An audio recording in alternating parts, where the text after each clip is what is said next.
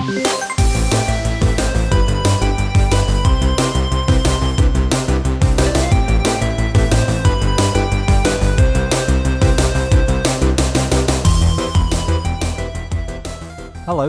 my name is Declan Deneen. Welcome to Checkpoints. This is a show about video games, the people who play them, and the people who make them. Each episode, a guest on the show talks about the games that have shaped their life in some way or another, games that have inspired them, games that have forged connections, and games that have soothed wounds. My guest on today's show is Chris Totten, and, and what a CV he has. Um, he's uh, an author of several books on game design and their relationship with, with architecture. He's an architect as well. Um, he's also the game artist in residence at uh, American University. And he's the founder of the Smithsonian Museum's Indie Arcade.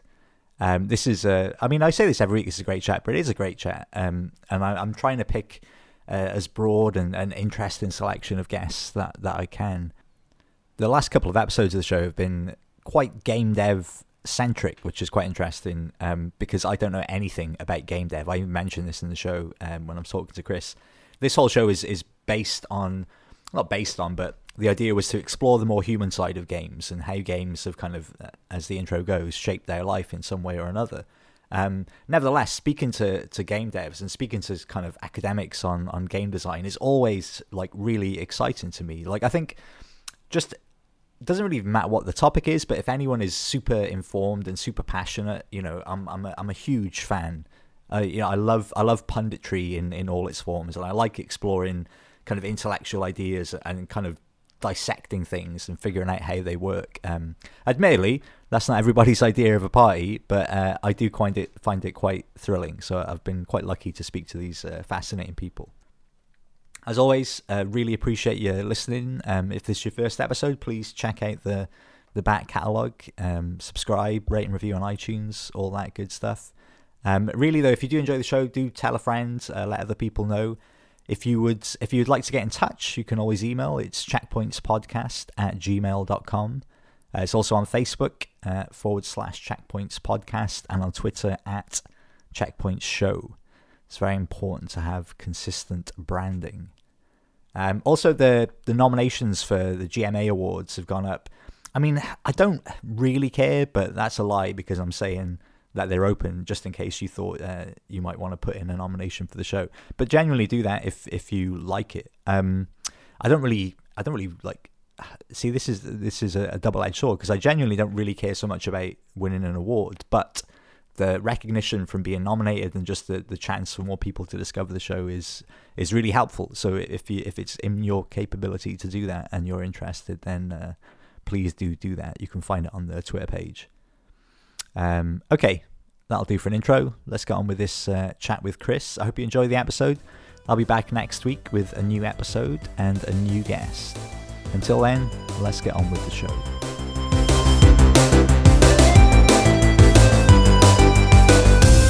I like unconventional workflows. I use Blender instead of Maya, so you know I'm all I'm all for that.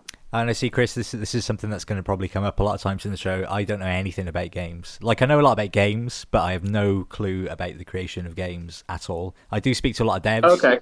Um, like it's fine. Like do talk. I know a lot of devs listen to the show, but I I am completely clueless.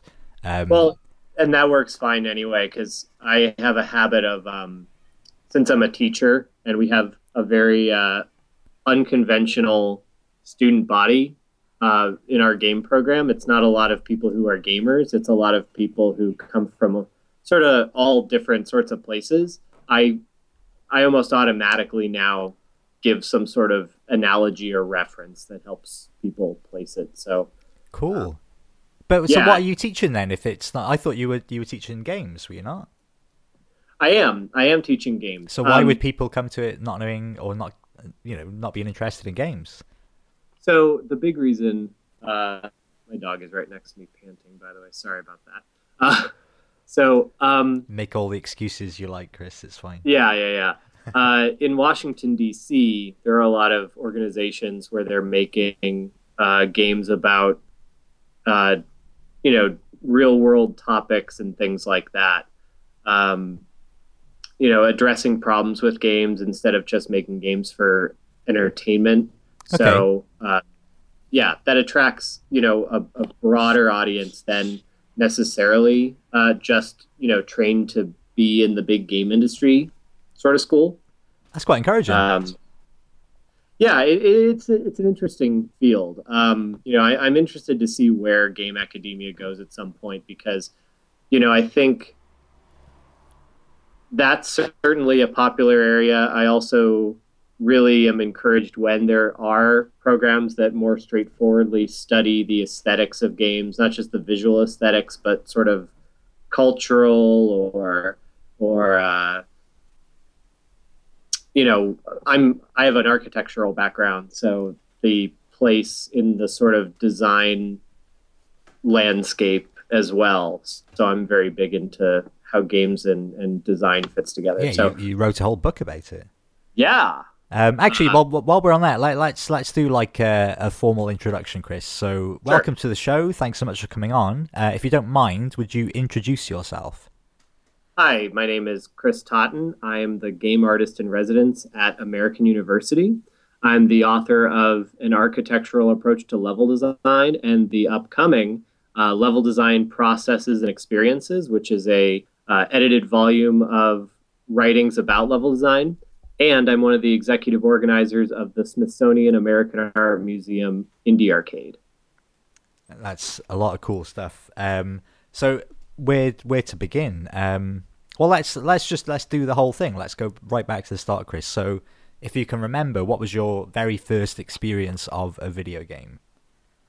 Um, so I've actually thought a lot about this when after getting your your questions, and I I don't remember the first game I saw, um, but I do remember the first game that really made an impression on me was Super Mario Brothers three, and I, I thought it was just you know I was a kid at the time. I thought it was the coolest thing ever. It was like this cartoon you can play. It didn't even really look like other video games at the time. It looked more uh, playful and alive, and there were so many different types of enemies and different types of worlds, like desert worlds and grass worlds and ice worlds, and and you know all those things had been in games up until that time, but just the way that the makers of that game put it together, it was like, wow, this is what this could be. So I, I remember running home after seeing it at a friend's house and just you know driving my mother crazy talking about like and then there's these things called thwomps that that you know when you get close to them they drop and all this other stuff and uh, she very politely listened to to me and and has not stopped since um, but uh, yeah that was the first one that i think really hooked me That's really interesting because that I mean, obviously that's a big Mm-hmm. game for everybody, but it's relatively not late, but you know, I, I'm not. I'm, I'm assuming we're sort of similar ages, sort of Chris. So how how old are you, if you don't mind me asking? 31 Yeah, so I'm a tiny bit older than you, but like to come to it at Super Mario Bros. 2, like had you played games before that? Um, you know, we in our neighborhood, uh, we had you know friends with with game consoles. So and and in family, so you know you'd have uh, the cousin with the the Sega, and you would have Nintendo, and then you'd go play at each other's houses, and it became this very social exchange of of going over to people's places and and playing these games. Yeah. Um, And where is this? Just to put it in a place.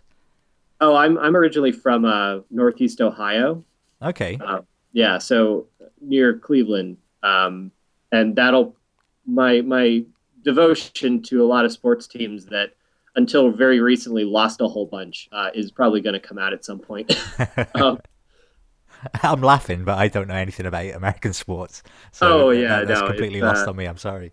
no, it's it, it's a whole big thing over here. Um, Okay, okay, okay. Yeah.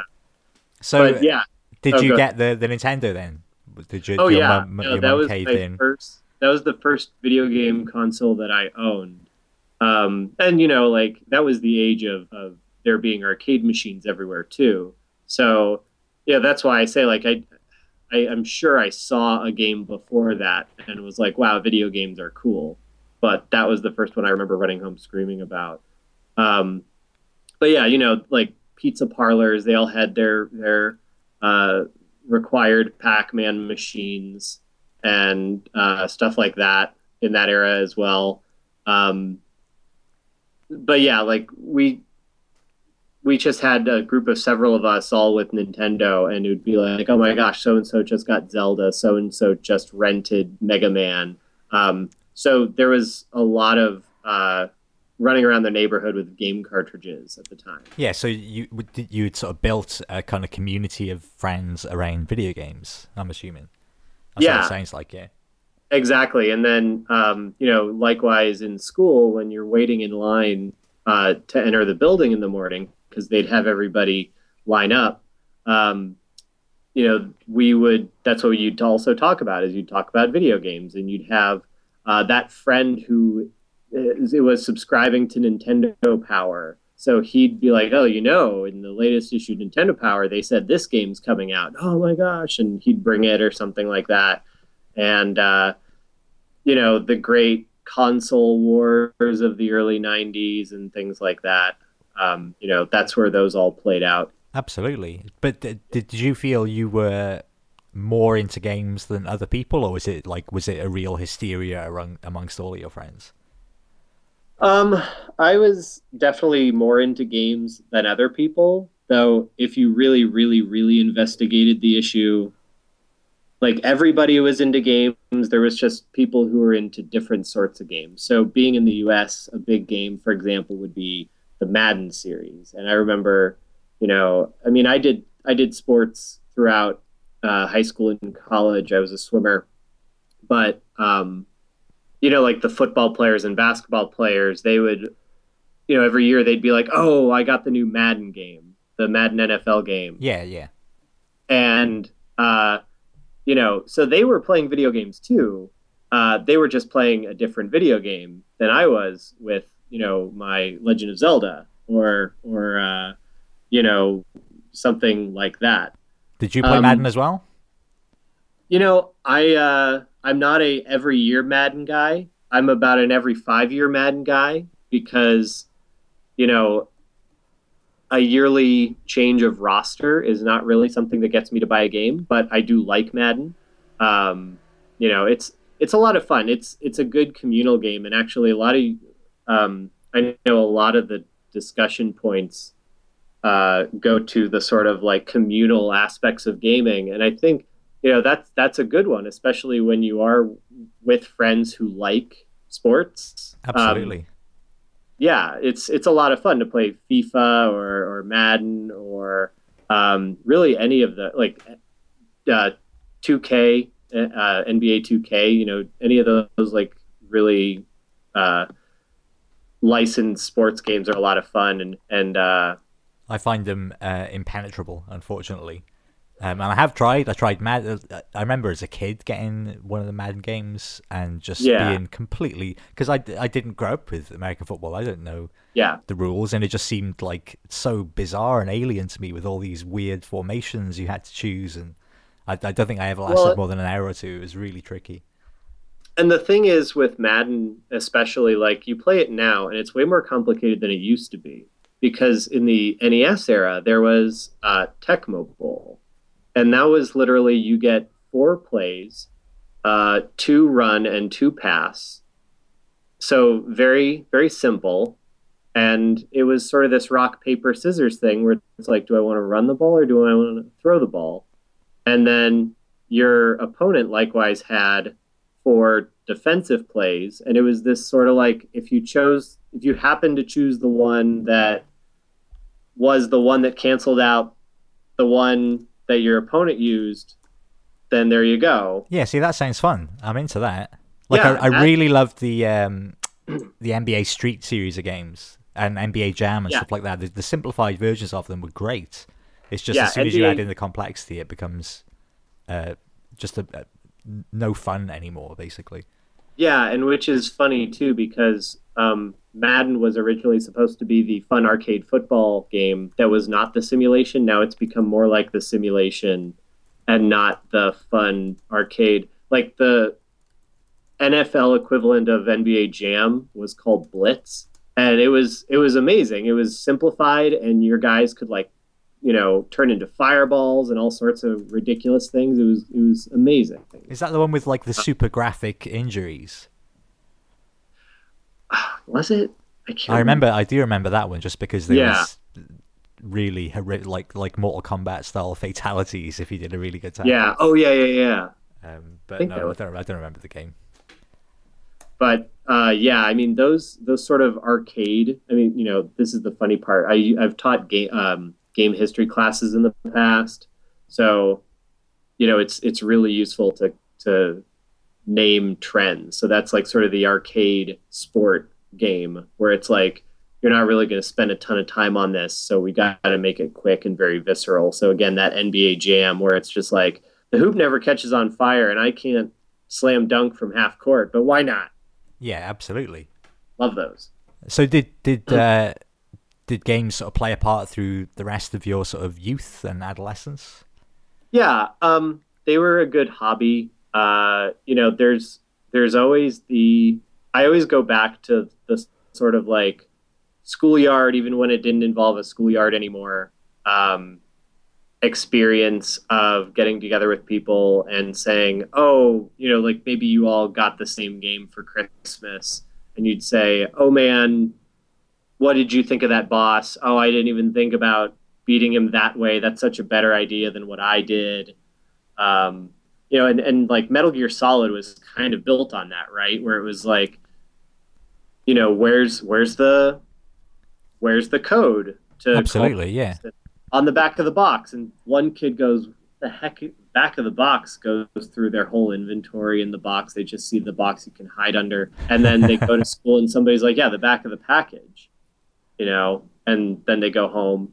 Um, so those were always really cool to me. Was that aspect of games and how even like single player games could be communal. Absolutely, I had that with um, Super Mario World. That was a big one for me. With like yeah discussing secret exits and and secret levels that you had no idea existed. You oh my god, really? There's a level there? No, that was yeah. brilliant. Like this is all oh, sort yeah. of pre-internet, obviously. Because yeah. now it'd just be day one GameFAQs or YouTube. How do I find all the levels and stuff? Yeah, exactly. And and again, like you know, the facilitator for us a little bit was that Nintendo Power magazine because you know one kid would sit with it on their lap and be the sort of uh, you know they would have all the information and be going like following along on the map and be like oh no there's a secret pipe here or there um, and it became this like two player experience almost with like somebody uh, you know the guy in the heist movie on the computer over the head yeah yeah yeah totally. Yeah. Oh that's that's good. That's fun. They should do more there should be more of that sort of stuff i think. Yeah exactly. Um so was there like a point that you felt your your perspective of games kind of shifted from being oh this is whatever this is just a fun thing that I do for fun and sort of switched into oh this is something I really want to take more seriously. I mean maybe that came much later because obviously you went on to study architecture and stuff. Man, okay. It, it's weird because I can't pinpoint one spot. Like I always liken it to when I was a kid and I would watch a cartoon and I would see that there was, you know, like Wiley Coyote was chasing the Roadrunner, and then you'd have the background is the matte painting, and I would notice. I, I was the kid that actually would point out that one is actually painted onto the cell instead of onto the onto the background because it's not shaded the same way, so it's about to fall on Wiley Coyote. Absolutely, yeah. No, I'd always do that. Yeah, so that sort of like I kind of looked at games that way. You know, I, I started to learn to analyze them. I guess like I would, you know, so see the scenes very, basically. Yeah, um, but in you know the fun way, not in the like I'm going to try to break it way. Uh, in the sort of like I was very fascinated by how they worked, and then. Uh, but where did was... that where did that come from though? Where where would that like where would you even know where to start looking for that, if you know what I mean. You know, I, I think it came from part of it might have been that I was such like a Nintendo fanboy growing up that I'd played like you know all the Zeldas, all the Metroids. So I kind of was aware that they work the same way. That like all the Zeldas were similar in different Okay. ways, or in, in in some way, but then they each had their unique selling points. Um, and I was always shocked when somebody would say like, "Oh, well, why why the heck do I want to buy a new Zelda game? I already have Zelda." And I'd be like, "What? No, that one has sailing.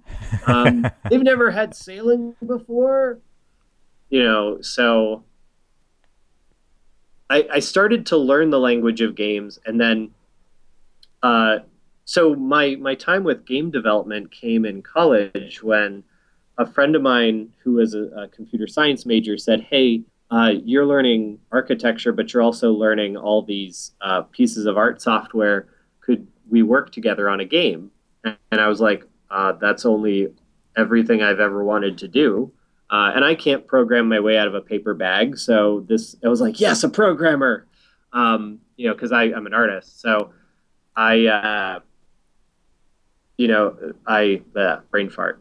Um, so we started to work together on a couple small things that never really got off the ground, but I became very fascinated by how games were made. Yeah. So I that was around the time that some really good books on game design came out, not just like the how to program games kind of books, but you know, rules of play and those books about how games might theoretically be, you know, trying to make an aesthetic out of game design and stuff like that. So I remember, um, and it's the weirdest thing because you know I was walking into Borders, which is a bookstore, Yeah, like yeah. a chain book. Okay, so the the now defunct big chain bookstore uh, back at home. You know, this is because I went to college here in D.C., but I back at home in Ohio. I walked into Borders, and that's when I found Rules of Play. I just like went back to the game book section where it was all the computer books, but they'd put this book on game design theory back there. And, you know, what the heck is it doing in a Borders in Warren, Ohio? So uh, I, I looked at this thing. I was like, this is the coolest book. I'd flipped through it. You know, I, I finally got it. I finally picked it up and just read through the whole thing. And it was like um, all the, it, it put words to all these things that I was aware of That's amazing. or that I felt that I was aware of already. I was like, oh my gosh, I have a, I have a language for this now. Um, and that just sort of started things rolling. I, So- I oh, go ahead. I'm I'm curious because you know you say this guy approached you in university and you were like, oh, this is everything I ever wanted to do. Then why why didn't you do that? What took you down the architecture route instead? So, um, I, you know, I, uh, my dad is an engineer, my, uh, a city, city engineer. Um, so, you know, uh, works with like designing intersections and all, you know, all that other, Yeah. uh, civic management stuff. Um, so just but- practicality, I guess. yeah. Um, but you know, I had that very like analytical base because that's kind of how he is. And like when I was a swimmer, he would he was really good at coaching me on freestyle, even though he'd never been a swimmer, just because he figured out how freestyle worked. Okay. So you know, he's had that kind of mind, and I picked that up a little bit. So I was good at art, but also science and math. Um, even though I I'm probably terrible at math now because then I went to architecture school. Um, but the uh, so I went in. I was going to go to engineering school, went to architecture school instead uh, because it had that artistic component. And the and I went to uh, Catholic University here in DC, and I that's a big part of it because their architecture school is just gorgeous inside. It's this big open lab with lots of. It used to be a gym, so it has very high vaulted ceilings and everything. It's it's very cool looking inside. So I walked in, I was like, yes, this is amazing. I want to spend four years here. Yeah. Um, well, six because master's degree. But um, so I uh, But were you still like loving games at the time? Were you playing a lot of games while doing the architecture? oh yeah, oh yeah. I mean, that was how you unwind. Uh, the, it was the same communal thing. Um, you know, friends played games, so we all would play games together and compare notes and things like that. Um, and you know, we bonded over games, especially uh, memories of fondly remembered games. Um, you know, it, that was a big part of it. Uh, you know, oh my god, I, I I brought my Nintendo, my original NES, to college very early. um, But still, You that's know- going to be a very select group of people. Surely everyone's not going to be like into games.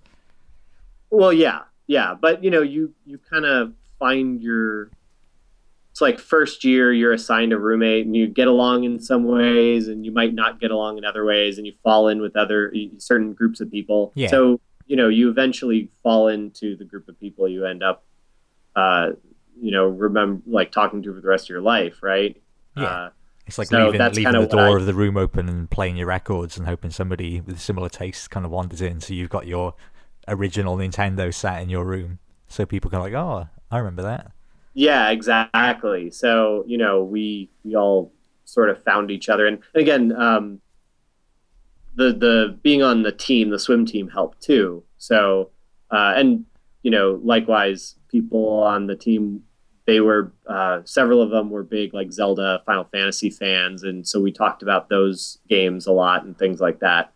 Um, you know, including the friend of mine who uh, was the computer science major that I started working on game stuff with. Cool. So, uh, how it connected with architecture, though, is so I was doing that for practical, you know, like the sort of what are you going to make a career out of Absolutely, yeah. um, thing.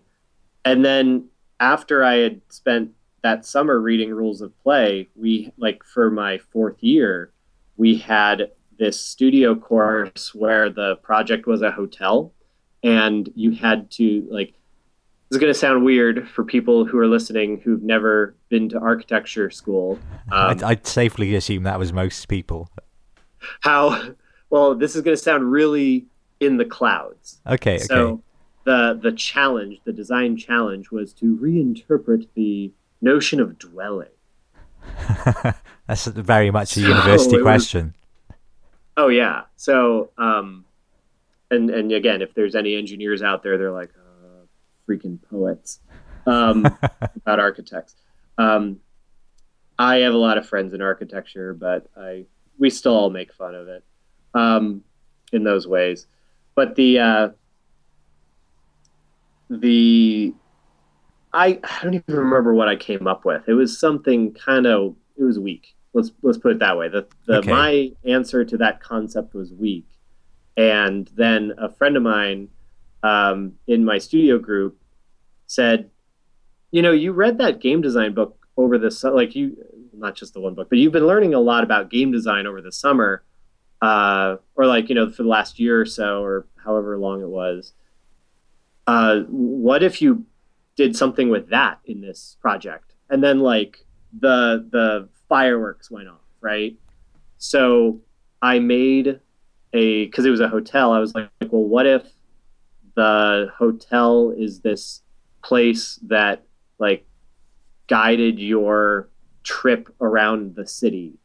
Um, you know, sort of the thing that a game like Pokemon Go or Ingress is doing with mobile phones, but like non high tech and Okay. or smartphones. So, you know, the idea where it would like kind of suggest places for you to go or you'd have some objective to fulfill and then you'd take it back to the hotel. Um, which sounds like kind of a really, you know, not a ton integrated way to accomplish it, but um, Sounds fun though. yeah, like the the architecture critics were really into it, and they're like, "Wow, there's something to this game design thing." And then I, so I was like, "Well, there you go. That's what I'm going to do for my master's degree research." And I did. I did this whole thing um, with game design and architecture, and and came up with like a hybrid method for architecture based on game design and play testing and, and iterative processes, as opposed to just the sort of like review process. And and that was but that was it. Like you know i i worked in architecture doing presentation graphics for a while but you know nobody was really hiring anybody at the time because of the recession. So i just ended up getting into games That's super Um, interesting though, because like I mean, I knew you'd written this uh, this book about architecture and game design, but in in my head, I'm straight away just thinking of of level design, of literally the architecture of a game world. I didn't think to kind of mix kind of game design into architecture, and as you said, like the purpose of of a dwelling. Um, that's that's super interesting. So, like, did you continue with that kind of mixture, or what? You know, is there an element of it where architecture is you know the same as you know a, a, quake level would be an architectural construct for instance? So um is that a total to... baby question for you chris? No no no no no I, I'm, no i'm actually trying to hold myself back because uh when you've written like 400 some pages on it like you know it really well but you have to stop yourself from going on like a 90 minute tirade um so the the the cool thing that I it's funny because if I'm talking to the architecture people, I'll be able to go into oh, and here's how games can help you, and uh, uh, if I'm talking to the game people, I'm here's I'm like here's how architecture can help you, um, and really I find they're very similar already. It just needed to be pointed out. Um, so when people actually say to me, "Wow, I never thought about with with architecture, not in the computer science architecture sense, but like real world architecture," I'm like, "Wow, really?" Uh, I, I, I always found that really surprising. So like one aspect, I think, um, you know, there's that old adage, "form follows function," that gets used in design everywhere. Yeah. But that's a Louis Sullivan quote, uh, Louis Sullivan quote, and um, actually, it's a misquote, but he, um, you know, that that's I think that's very true when you're doing level design because um, it a lot of people assume level design is like I know how to work the Unreal Engine level editor, so now I'm a level designer. It's like, well, really good levels are ones that, like, for example, you know, do form follows function. Uh, you know, what is what is the core mechanic you're trying to get out of the level? What is the um, goal of the level or the experience you're trying to get out? And you know, then design the level around that. So uh, Mario Maker was really great for that because I'd be like, I want to make a level about wall jumping, and then I'd just make this thing that was like really pushed wall jumping, or I'd be like, I want to make a level where it's all about being constrained to those moving platforms on the rails. So I'd make a level about that one thing. I wouldn't. The worst levels, but okay. yeah, I know, I know. Uh, well, I, I challenged myself for a while and, and almost made it um, to a like level in a day sort of challenge. Okay. Um, but it felt great because it was like, let me. I need to make a very concise idea, and I, you know, it was good to exercise that way, you know, I, I view it as exercise because it's like you're strengthening a muscle. Um, because you say to yourself, okay, I need to uh, make something that you know is is simple, but I can try to get the most out of one mechanism. So uh, in Indie Game the movie, uh, Edmund McMillen says like, "I want to, I need to juice this." I'm like, "Yes, that is, that's it, that's perfect. Like, let's juice this one mechanism and figure out all the ways that I can use it in an interesting way."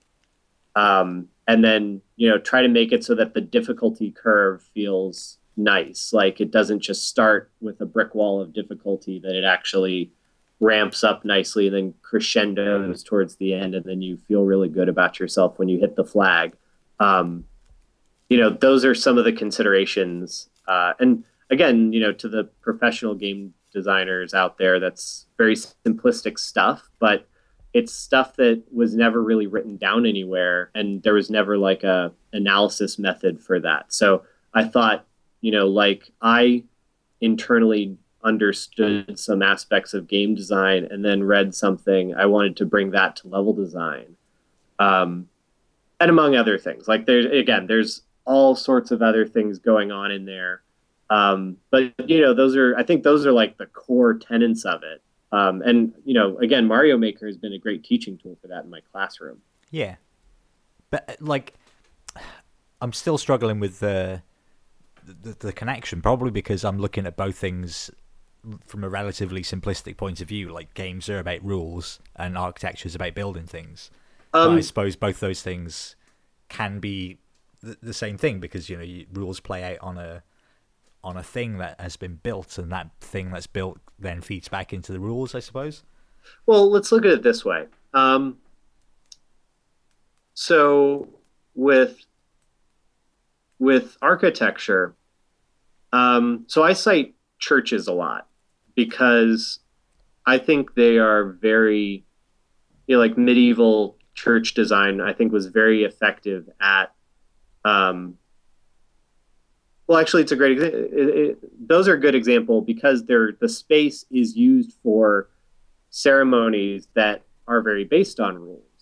So Okay. they have, so if you think about like the rules of a a mass, um, they are there needs to be a space for procession, a space to you know um, to do the readings, a space to prepare the uh, Eucharist for for communion. You know, all these things have to have a, a place, and it has to build a certain type of atmosphere.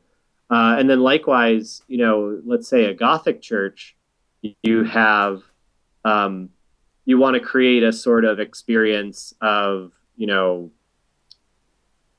you know they had these terms like lux nova the new light and they wanted it to feel very uh, you know like you were walking into a sacred heavenly place. So the the windows would let light in a very certain way. Okay. and then but then you they do these things that make people look at the place that they want them to look. So breaking a column down into like you know if you look at a greek column it's like boom one piece right? But if you look at a gothic column it looks like actually a bunch of little columns and those create lines that trace up all the way to the ceiling to the top of the the church uh, space. And you know people's eyes are drawn up that way. So That's super Um, interesting. yeah, and so there's like these these mechanics inherent in the space, and architects, you know, they when they answer design problems, it's really a problem of like how are people going to use the space? What are people going to do inside? What is the space for? What are the needs? You know, it's called what's the building program. So like when you have a house, you know, let's say you build a house, but you find out the person makes beer okay, well, maybe we need to make him uh, or him or her a basement uh, area where they can ferment the beer because we'll add that to the building program for our client because they make you know they do that as a hobby. Yeah. Yeah, so like that's that's what architects do, um, and it can be very similar to what a game designer does because they might be like, my Mario level's about wall jumping. Uh, I want this multiplayer deathmatch map to have lots of spaces for snipers, or I want it to feel. I want my horror game to have tight corridors because I think tight corridors will make this part feel cramped, and I want that. You know. Okay. Well, let's let- let's go back onto the games then. So, Yeah. do you have like were there games that while you're doing this, or or even you know much later, you said Mario Maker was good that you feel really kind of nail this sort of marriage between the architecture and the the rules. Uh, yeah. Um, I mean, I'm sure most So- really good games do that, but still. Well, it's it's funny because um, you know people always ask like, "Oh, what's your favorite game?" or "What's your most influential game?" Especially when you do this professionally.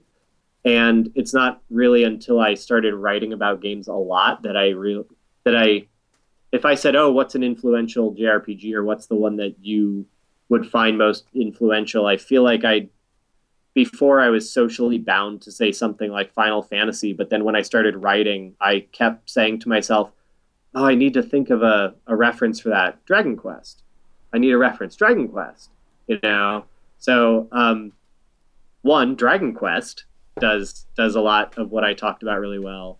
Um, Any particular The- one, or just all of them, or I, I think the all uh, most of them, yeah. I mean, like at least the ones I've played, which are the very early ones, and then Mhm. like some of like eight that around that era. Um, let's see. Uh, again, the my history with Nintendo games gives me a little bit of a Nintendo bias in some areas. So like I like what Zelda does. I like what Mario does. I like I really like what Metroid does. I, I could probably teach an entire class just about Super Metroid. Where but how so though? Can you think of like a, a, specific example of just something that's like, oh god, that's so clever and that works so well? One thing that I actually diagrammed out in the book was um, because I was talking about like how levels teach, right? So with their the way that they're situated, um, without having it be like a pop up where it says, "Hey Samus, do this." Yeah. Um, so in Super Metroid, you walk in and there's you're in the room where there's the high jump boots, and you've got a little jump into this sort of pit. Yeah. And then you get the high jump boots. Like you can't get out of the pit until you get the high jump boots. Then when you get the high jump boots, you can jump out of the pit. But the way it's arranged is that once you're in, you're in until you get that item. I just thought that was so brilliant. But all the items have something like that where yeah. you know you get it and then you're put into a situation where um, you can't really move unless you use the new thing. But then once you've used the new thing, it, it's taught you how to do it. Um, I there's a uh, level design book. Um, I, I, can't remember the name of it off the top of my head, um, but the author of it calls that a skill gate, and I, I just think that's a brilliant term where it's like it's a, a uh, obstacle that you can't get around until you use a new skill. You know, and they so, even have that. I mean, the, the, the classic example that I always think about is the you know just World One One on Super Mario, where it just it doesn't oh, tell you anything and just oh, you have to jump here. That's how you do this. Yo, yeah, oh yeah, and like that's um, that's a really good. It's a funny example too because I've uh, I've used that a lot, and then I read, I wrote about it, and then I read somebody else's um, game design book that had you know been in development around the same time that mine was, and uh, she used that citation of the part of the first part of World One One. I was like, I'm onto something. Okay, um, like yes, other people are aware of this. Perfect. Um, so I, I, I think that's really interesting. Um, but did this did like doing all this research did that change your relationship with games, or were they still a fun, good thing that you did? Um, so I, man, I'm I'm forgetting all my citations today, but I. It's I okay because you're not being marked or anything. Yeah, I know, right? Um, worst paper ever. Um, so I rec- I recently read a, a uh, article about you know entertainment and learning entertainment, and you know entertainment industry stuff. Yeah. Uh, and the idea is if you are doing something that entertains you, you it'll fire like the pleasure center of your brain. But then if you go to you know, so if you want like watching movies, you'll be like, yeah, I love movies, you know, and it'll fire off the happy parts of your brain. But then if you go to film school, then you learn about movies, and then they found that that actually changes. Like it won't fire off at least not immediately the pleasure center. It'll fire off the language center of your brain. But then, which is a, you know, and students always ask me that. I was like, oh, are games ruined for you? I'm like, no, they just fire off a different part of my brain and yeah. I understand them in a more analytical fashion. But then that actually makes me enjoy them as much in a different way where I kind of, I, I can like admire the way it's put together. Um, so again, like you'd asked, uh, what games pull off some of these things really well. Um, some of the, you know, a lot of what Valve makes, especially the games that were packaged in the orange box, you know, yeah, Half Life Two, Team Fortress. I think those do that really well, and there's a very distinct language to how the games work, where like the visual assets uh, tell you like they they uh, telegraph things for you very well, like especially in Portal, where it's like the white wall is where you can put portals and the black wall is where you can't. Um, you know, and I think those are very good. Uh, you know, and they do all those things where you do start to be able to to see what's going on from a design perspective and understand. And and it actually goes back to what we were talking about with, um, you know, how did you view it when you were playing as a kid? Um, those design aspects. Now it's like I can really, really see those things that I was subtly aware of before, before I learned about games. Mm-hmm. Uh, you know, all those design decisions, you start to figure out what people are doing. So uh, when um, they, yeah, that is I, I, I kind of I don't really know where to go because I'm like I could ask you about that for, for days, but I don't I don't want to do that. So I'm going to try and go on to some of the. Actually, no, I wanted to ask you about the the Smithsonian's. How did you get involved with that? Because that sounds amazing. Um, so the uh, we had a a uh, so I, I, was chair of our local IGDA International Game Developer Association chapter. Mm-hmm. Um, un, until very recently, you know, we've we've uh, our family's growing, so it was like, you know, I, I need to get some stuff off the plate. Yeah. Um, so we, uh, you know, uh, so at meetings, like we have uh, our local scene is not. there are some professionals do like Bethesda's nearby, and we'll occasionally get some Bethesda members and people who used to work at you know Mythic or something like that. But, but it's a lot of indies, and especially indies who um, work at you know like a government contractor or something mm-hmm. that. So, you know, there's a lot of people with a lot of interesting connections, and one of our members, who is a, a very talented artist, he uh, he volunteered at the Art of Video Games exhibit that they had uh, at the same museum a few years ago and got to know some of the people who work there and, and tries to uh, volunteer at a bunch of their different events. So uh, he he said to me one day when we were riding the train back from the meeting, "Hey, you know, I know this person who does the events at the Smithsonian, and I know that they're thinking about some game stuff. I'd I'd love to get you two in touch." So he did, and uh, this person and I started talking about uh, potentially putting something together uh, because they had a, a, multimedia exhibit coming up, like a digital media thing. Okay. And we wanted to put some game things in um, to go along with that because Art of Video Games was so popular, and we, you know, they have um, Halo 2600 and Flower uh, in their permanent collection. So you know, games are not something that they're they're against at all. They're actually very very into uh, having games in their museum and are very uh, very big advocates of of games as a medium. I don't know so, what Halo 2600 is. Oh, sorry. Um, yeah, Halo 2600 is this independent project where uh, the designer Ed Fries uh, basically demade Halo as a Atari 2600 game. Ah, cool. I, I think yeah. I remember reading about this. Yeah. Yeah, so they have that as in their permanent collection. Um, oh, and cool.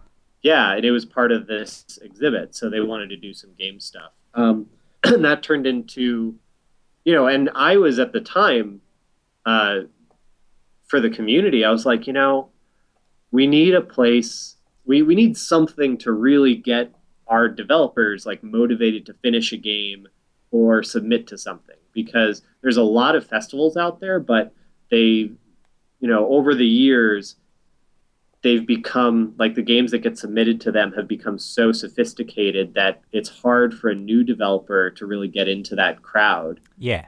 Um, you know because they just don't have the resources yet. So we wanted something to really help motivate and also that we didn't have to travel a long distance to. So you know, uh, there was one show that that started up in town, and we were like, well, let's put on a nice, uh, let's welcome them and you know help them out a little bit. And it, it didn't end up, you know, it had kind of a rocky start. Uh, so then we were like, you know, what else could we find? And uh, we we had uh, the indie arcade. You know, so uh, we found this opportunity. So we're like, let's we need we have some developers who'd like to show indie games. Would you be cool with that? And the Smithsonian was like, yes. Uh, so then that that worked out, and then Uh, the first year, we kept it really local because we wanted to see if we could do it at all. Um, and turns out we could. So then this past year, and we had about 4,000 people show up. Uh, this past year, we had, uh, we opened it up worldwide, but, you know, one of my goals with it is not to have it turn into that arms race where it gets like, you know, three years from now, it's all going to be the so called triple indies. Yeah, and nobody want, can apply to it anymore. Yeah, we want to really encourage the independent creator with like really wacky ideas to come. Um, because, you know, we, the nice thing about working with the museum is that they don't want just entertainment games. They want games that address interesting new ideas. And like again, those big shows have them. In fact, I thought this, uh, you know, like the IGF the past few years has had some like cool games based on really personal narratives and things like that. Yeah. Um, you know, we so we wanted to. We're using that as an uh, as a way to say, okay, no, you you're one person making something really weird, like that's awesome. Let's let's get it in here. So uh, you know, it's a nice way to fight for, um, you know, people who are starting out or trying to test something really unique to get to uh, submit. And is that going to be like an annual thing from now on? Yes. In fact, the next one is in uh, late summer of 2017. Um, and uh, the reason we're making it not just a year after the most previous one is we missed a huge blizzard by a week. Um, oh, nice. So we're like, you know what? Let's let's do it in the summer. so summer 2017 is when the next indie arcade is, and uh, stay tuned. Cool. So that that's coming soon. Uh, info on that. Well, let's do. Um, I say quick fire, but it's never quick fire. But just like a few kind of generic, not generic, they're very specific questions. Um, yeah. Chris, what game are you best at? Uh, so actually, I had a really hard time because this is one of the ones you you gave me beforehand. I had a really hard time coming up with an answer about this. Are you um, not competitive at all? So I'm an only child, and what every game that I've ever thought I was good at, uh, my friends with will kick my butt at. So I thought I was like a great Smash Brothers player. And then a roommate of mine in college was like, "Oh, sure, I'll I'll play you in Smash Brothers. I I think I'm okay at it." And then like whooped me. And he's like, "Oh, by the way, my brother is a competitive Smash Brothers player that tournaments. So that's what I'm dealing with." I'm like, "Oh, dang it." um, and did that not so, inspire you then to go off and you know do a Rocky Four montage of you uh, training on Smash Brothers now? Uh, it may have, but no. I mean, I'm I'm really good at. So this is the thing with being an athlete too. Is like, uh, I I can never really say I'm the best because there's always somebody better. Of course, uh, yeah. So I'm really good. I'm pretty good at Smash. Um, I'm really good at this indie game called Towerfall, that came out a few years ago because uh, I was one of the people that bought into the Ouya, so I got it before a bunch of other people. Ah, okay. And yeah, and I was teaching this summer game making program at the time, and you know, we uh, that's what me and the other instructors did after the the classes were over. Is we played Towerfall on the Ouya and just became like super competitive with it. I was actually at an event a couple of weeks ago here in Glasgow. Um, a guy, Simon Marshall, does this thing called Glas Games, which is just basically like a, a pop up arcade full of indie games, basically. Yeah. Um, and they had, I think it was 10 player Towerfall on a huge projector. It was it was wonderful to see. That's so good. Yeah, I, I love that game so much. Very fiercely competitive. I'm mm-hmm. sure you would have fit right in. Well, it's funny too because like once I played that for a while, then somebody brought in melee, like Smash Brothers Melee. I'm like, this game is slow because of the single hit kills. Like, oh, so good. Um, on a similar sort of tip, um, is there a game that you had to kind of walk away from or uninstall because it was taking up too much of your your life? that's probably going to be Pokemon Go. it's not out in the UK yet. It's very frustrating. The whole world has gone crazy over it, but we can't get yeah. it. Yeah. Be be be safe. be safe out there, everybody. Um, any ones that I've had to walk away from, I've had to curb my uh, X-wing miniatures play because uh, space and money. Okay. Uh, yeah. So for those who don't know, the, the X-wing miniatures game is uh, this like tabletop piloting game with Star Wars miniatures, and they're like the coolest looking shelf ornaments ever. But um, oh, I really hit the jackpot on that combination of things there. I think. Oh yeah, um, and it's a cool game. Like it's really it's simple. It's got a lot of little bits to it, but it's really fun. Um, and the core mechanic is basically just like put in a movement, put down a little ruler thing that matches your movement, move, and then after everybody's moved their ship, whoever's in range can shoot, and then once you've resolved shots, you do it over again, and then that's the game. Like and you have to make all the noises and stuff as well, obviously. Oh yeah, and you have to have like the the two hour best of Star Wars music YouTube video playing during it. It's awesome. But um, I I had to step away from that for a few reasons. One, uh, for a while, the game, like the community around the game, uh, they they they're very competitive, and competitive became the mainstream. And it's not really until very very recently that you um, started seeing people saying, you know, no, there's these other like casual things we can do, like the missions that come in the box, or you know, flying something that's not min maxing your your uh, what's in the quote unquote meta. So um, it's nice that that's coming back. The other thing is that they uh, now that the license like Disney is making new Star Wars content, there's, there's new miniatures. New huh? There's new miniatures. There is new miniatures, but in between like Disney making the new stuff where you're like, oh, I watch Rebels, so I recognize that ship, and them running out of the stuff from the movies, like the classic movies, they were working with stuff from books and computer games. And some of them, it was like, oh my gosh, finally I get the TIE Defender in miniature form. So for somebody like me, played a lot of X Wing versus TIE Fighter, it's great. But then eventually I was like, what the heck is a K Wing? Um, so I I curbed my buying. um, okay. Um, what's the worst you've ever rage quit from something? If you rage quit, I have only ever broken one controller on on purpose. Uh, the rest are just like, oh no, the buttons don't work anymore. Yeah. yeah, yeah. Uh, but my only broken controller ever was from Dragon Ball Z Budokai. I, I don't know what that game is. Is that is that what what era is that? That's like GameCube, Xbox. Okay. PlayStation Two. It was like it's a fighting game based on the Dragon Ball Z uh, Japanese anime. Yeah. Um, it was just the computer was really unbalanced.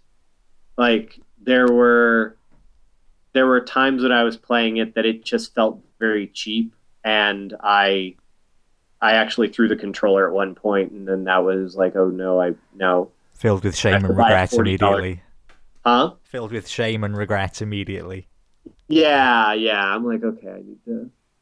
And I've like gotten mad at plenty of games, but that was the only time I've ever been like, screw this thing. Um, what game has made you laugh? I think this is a, a hard thing for games to do yeah, actually, it's funny because in my notes I wrote comedy in games is hard.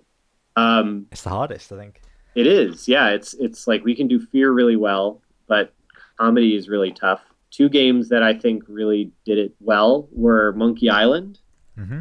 um, which was funny because it was in it was one of the playable games at the Art of Video Games at the Smithsonian, and um, it was this sort of like my personal challenge to myself was I only get three minutes to play this before it restarts. Can I go learn what grog is made of in that time with these? it actually wasn't that hard, but I that was my landmark for having fun with Monkey Island at the Smithsonian. Um, and then Super Meat Boy, um, because it shows you all the ways you died after you beat the level.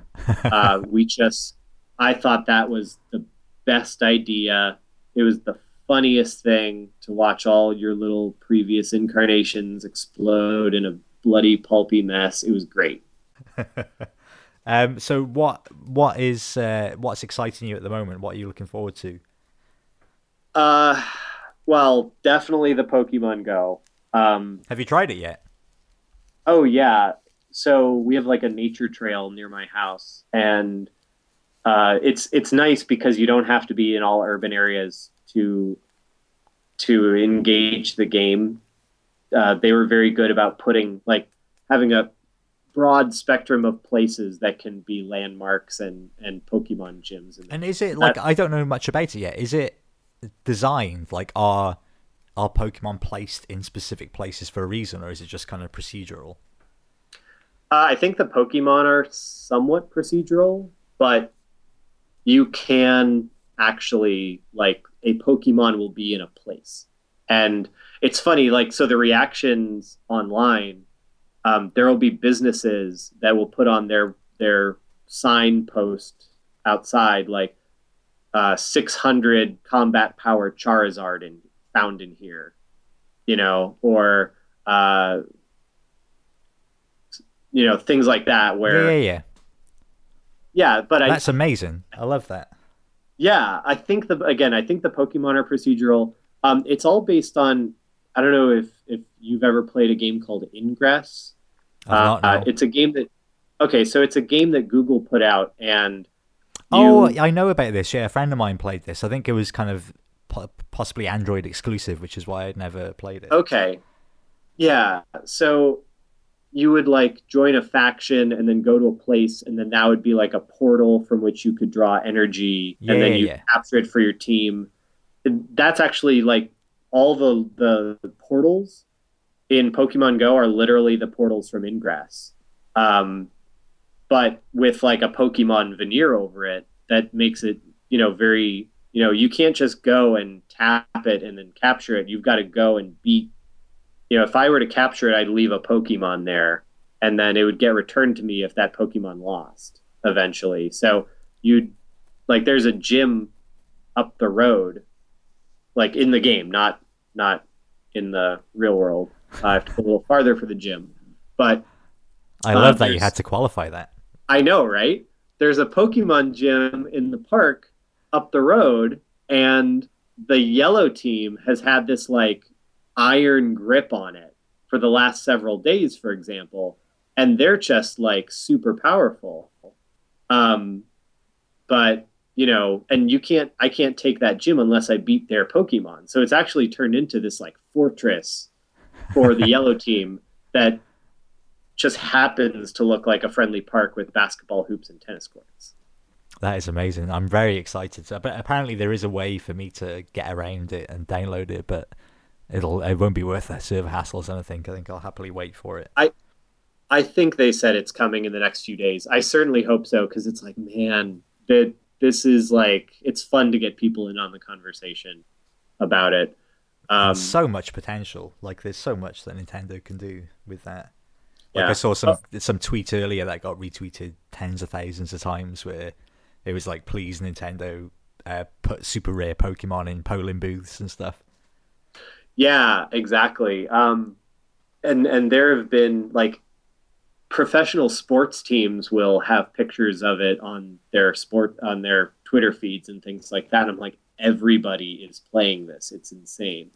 Um, you know, you actually one of your questions was furthest out of your way you've ever gone to play something. Yeah literally Pokemon Go this morning, where it was like I'm driving back from my normal route to drop my daughter off at daycare, and I'm like, "There's a Squirtle down that street," and then I went down the street.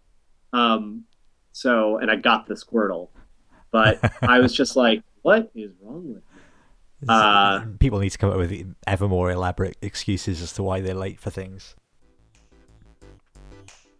This was uh, a technical hitch in the Skype call, and I thought this little uh, interlude would be better than a hard cut from one topic to another. Hope you don't mind too much. I just I remember reading years ago there was a a, a, game. I think it was a game design uh, course, and they got rid of all scores, like all marking. Uh, instead, mm. everyone w- was assigned levels, and so you got like obviously you got a certain amount of points for doing well on a paper or something, but you also got like bonus points for being at class on time and answering questions in class and stuff, and all of that added to your your XP. So even if you kind of messed up on an exam, maybe you could still get it to a higher level just through all these other things. So you're like grinding out the the levels, and you that's so how you get your grade. I've actually done that. Oh, really?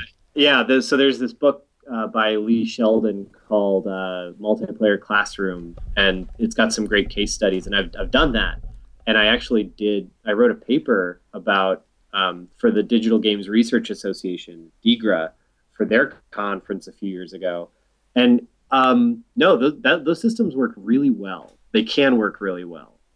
Um, but you're um, always going to get somebody that can game the system. Yes, that. Um, but the it really depends on the personality of your course, because I then had so when I moved from like one school I was teaching to another, um, I had a class of people who were just not into that idea at all. And they were like, well, why? The way I did it was that um, if you just did the assignments, you know, the the regular assignments, quote yeah. unquote, and they weren't they weren't a ton of them, uh, but just to the letter, like what was the weekly th- or you know weekly or monthly or whatever thing, you would get like a B you know? So not not the highest grade because i wanted to really show like you know a is an a and you you want to have like it's for the people who really go the extra mile. Yeah. So there is these like bonus activities you can do.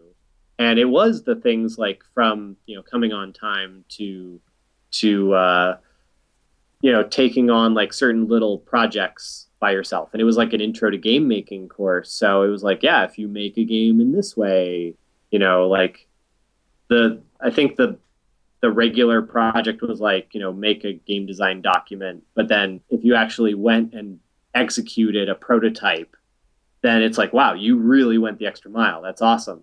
And um, people were like well why are you making us do extra work?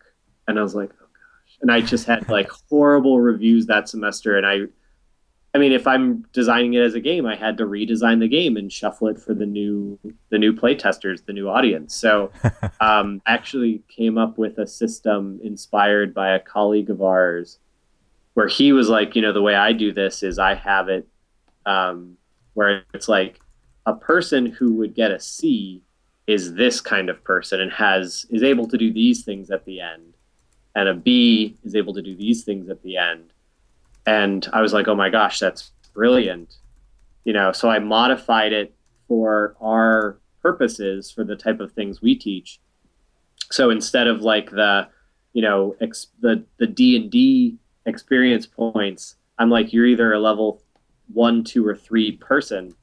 And then one of my students was like, so I can be a Bulbasaur, a Ivysaur, or a or a Venusaur, and I'm like, oh my gosh, yes, this is the Pokemon system. always comes back to Pokemon. It does always come back to Pokemon, and actually, like the my which course was it? I think it was my 3D modeling course that semester. They started being like, hey, be a Charizard, you know, and like Charizard became our class mascot. So you know, um, it was it was pretty cool how it turned into the again it turned into a group gaming experience. And if if if the universe is just, there will now be a, a Charizard in that classroom for people to go and collect on Pokemon Go. So it'd be amazing. oh, I never thought of that. That's great.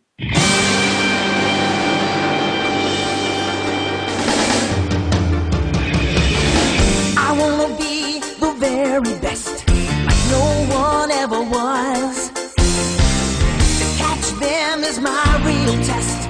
To train them is my call.